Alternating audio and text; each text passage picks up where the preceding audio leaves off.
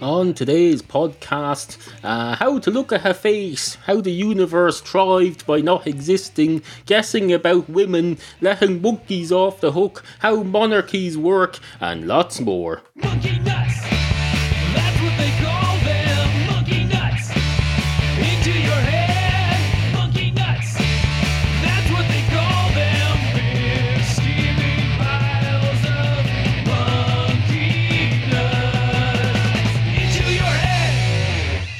join me at a tremendously exciting moment. It's into your head, number 670. We've a lot to get on with today. Items that need to be attended to, issues that need to be addressed, topics. Oh, topics. We've got lots and lots of topics. We're positively booming to the seams with topics. We've got topics coming out of, uh, topics coming out of this mouth, uh, this mouthful orifice, uh, this mouthful, oh, this mouthful hole, uh, this hole in the front of my face, uh, my, uh, my, oh, it's basically my main, uh, my main cliff face that I show to the world. Uh, if you ever go out and see me in the real world, you'll see my face. The first thing you'll notice about me is my face, because it's there. It's not that there's anything particularly uh, standoutish about it. It's no more, sta- in fact, it's only a small part of my uh, surface. Only a small part of my surface area of my body is face.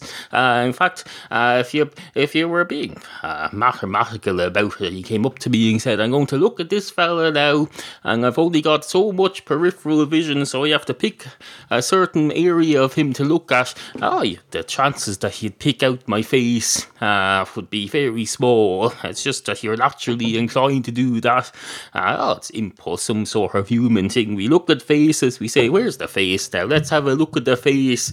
Uh, there's a oh, there's eighty thousand square miles of surface area on that human being, but I'll pluck out his face from instinct. I'll know that bit up at the top, that's the face, the bit with the two holes, and the two little holes in the middle, and the big hole where the stuff comes out, and the holes. Ah, there's other holes as well, but we know for some reason we know quite easily that they're not the face. We look at the other hole, well, they're covered up usually anyway, uh, but we say, no, those other holes, I'm pretty sure to damn Christ as hell that they're not the face, uh, even though I'm not a biologist, I haven't run any chemical tests on them. Am I hissing? I think I am. I'm hissing. Uh, hold on a minute. Is that better? It probably isn't. It's probably no better. If I do this, why would that be better? That'd be fucking ridiculous. If this was better than what I normally do, I would just do this all the time. I'd make entire podcasts of me just doing this.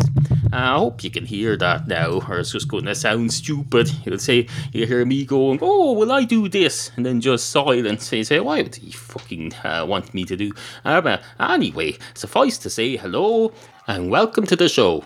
Two faces walk into a bar. One of the faces goes straight up to the bar counter and says, Hello, can I have a pint of Guinness, please? And can I have it in my face?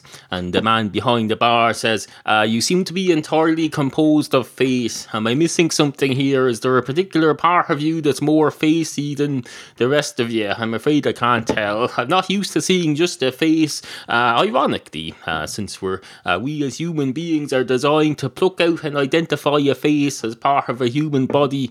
Uh, but if there was a human body that was un- composed entirely of a face, you wouldn't know where to look. We'd probably get all embarrassed. We'd say, That's a big fucking face in my face. Where the hell do I look? Uh, do I look at its eye? Uh, do I look at. I don't know. I don't want to be staring at a face in its eye directly. That's weird. in fact, now that you mention this, the prospect of uh, just a face coming into a bar is a bit weird. Although it's my job as a barman to uh, make you feel welcome, so I should probably keep those thoughts to myself, uh, which indeed I am. I'm not saying this out loud. I'm a fictional barman in the store. Anyway, uh, suffice to say, uh, the face says, Can I